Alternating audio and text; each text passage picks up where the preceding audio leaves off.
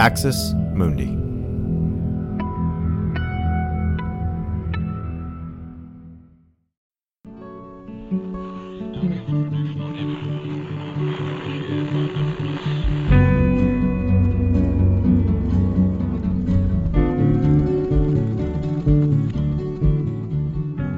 Hello, welcome to Straight White American Jesus. My name is Brad Onishi, faculty in religion, Skidmore College, and our show is hosted in partnership with the Capps Center at UCSB. Today, I want to talk about uh, the events in Georgia where uh, a young man of 21 years old uh, killed uh, multiple people, including uh, half a dozen um, Asian women who worked at uh, various massage parlors. as you can imagine, for um, Asian Americans and uh, those of us in the community, it's it's a tough day. It's a tough set of events. Uh, there's an immense amount of sadness and anger and um, other emotions. Uh, I wanted to talk about how uh, all of this sort of fits together um, in terms of uh, Christian nationalism, racism, anti-Asian sentiment, and and patriarchy. this morning, I wrote this on Twitter killing a half a dozen Asian women and attributing it to sex, addic- sex addiction, not racism, is Christian nationalism in a nutshell. So somebody could say purity culture made me feel bad about my sexual needs, so I eliminated the temptation. What does race have to do with that? What I'm referencing there is that the killer here um, attributed his actions to sex addiction rather than to race. And the sheriff in charge of the investigation said today that uh, he had a bad day. Uh, he uh, was tempted by um, visiting these massage parlors and lashed out after being fed up. Um, how does this relate to Christian nationalism? Well, let me try to tie those threads together. Let's start with uh, anti Asian sentiment and anti Asian racism. Uh, this is a, a, long and sordid history in this country.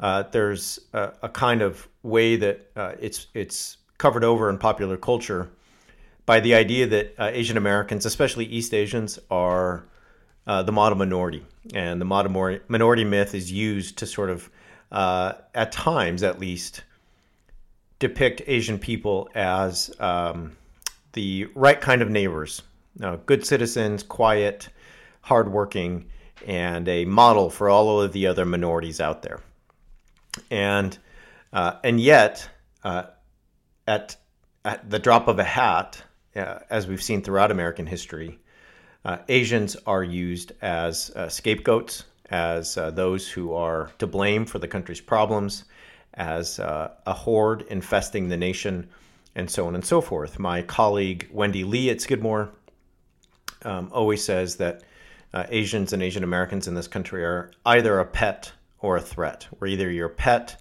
model minority who you pat on the head and treat as if they are a docile, submissive, um, good person of color who just uh, acts the right way, or a threat who is infesting the country. Uh, and we've seen that. We've seen it with uh, how uh, Donald Trump and uh, others have talked about the COVID 19 as um, China virus and uh, used other slurs this has drummed up um, anti Asian sentiment. And so we've seen a rise in uh, hate crimes and violence against Asian people, especially older uh, Asian people and women. Uh, numbers are somewhere around a 68% increase in these uh, incidents since the pandemic began. As I said, though, this is not new. There's a long history here. Uh, and let me just quote uh, some a few passages from Erika Lee's America is for Americans. Uh, she sets up in, in the chapter The Chinese Are No More the fact that anti Chinese and anti Japanese sentiments on the West Coast really set up the uh, immigration system in this country for most of the 20th century. And so uh, here's what she says on page 81.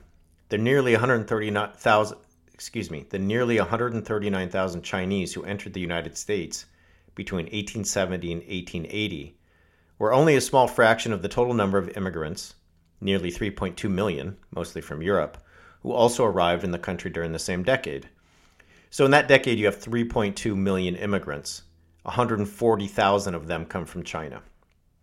Nevertheless, Lee says, their presence sparked some of the most violent and racist campaigns in U.S. history. So it was not about the numbers, right? We have 3.2 million people coming and we have 139,000 Chinese immigrants. It was about something else. It's about the idea that Asian people are unassimilable, that they will uh, never be true Americans, and that they are uh, uh, an infestation that needs to be rejected from the country's body. Okay. Um, she goes on to explain uh, the, the various uh, measures and acts that led up to uh, the 1882 Chinese Exclusion Act. So uh, she says that uh, a Chinese police tax was levied on all Chinese people living in, the, in California in 1862. And over the next decade, various laws barred Chinese people from testifying in criminal or civil cases. There was the lodging house, how, lodging house ordinance or cubic air ordinance, which required every lodging house to provide at least 500 cubic feet of airspace for each lodger, which was, of course, intended to prevent um, uh, uh, living spaces with multiple generations and, uh, and many people living in them. In 1870, the state legislature passed a law forbidding the landing of any Mongolian, Chinese, or Japanese female for criminal or demoralizing purposes, a law that the State Commission of Immigration used to deny entry to all Chinese women.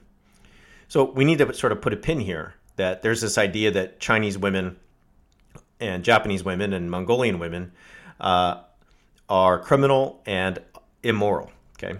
Um, five years later, in 1875, uh, the Page Act barred Asian women uh, who were suspected of prostitution. This law was broadly used to deny entry to all Chinese immigrants, especially women, both the 1862 and 1875 laws would become important blueprints in the eventual exclusion of all Chinese laborers in 1882. In 1882, the Chinese Exclusion Act was passed and it prevented the entry into this country of all people from China. On page 93, Lee talks about the effects of this this way. The Chinese Exclusion Act set in motion the transformation of the United States into, quote, a gatekeeping nation, one that began using federal immigration laws to exclude, restrict, and control allegedly dangerous foreigners, often on the basis of race, national origin, ethnicity, class, and sexuality. In the 1880s, the United States was the first gatekeeping nation. Today, of course, every nation is. Thanks for listening to this free preview of our SWAJ episode. In order to get access to the full episode and so much more, become a Straight White American Jesus premium subscriber by clicking the link in the show notes. It'll take you like two clicks, I promise. In addition to getting access to this episode, you'll have access to the entire SWAJ archive, over 550 episodes. You'll also get an extra episode every month, ad free listening, Discord access, and so much more. All that for less than six bucks a month, and it helps us keep our flag up, and continue to safeguard democracy from religious nationalism, extremism, and rising authoritarianism. Check it out. It's not hard, I promise.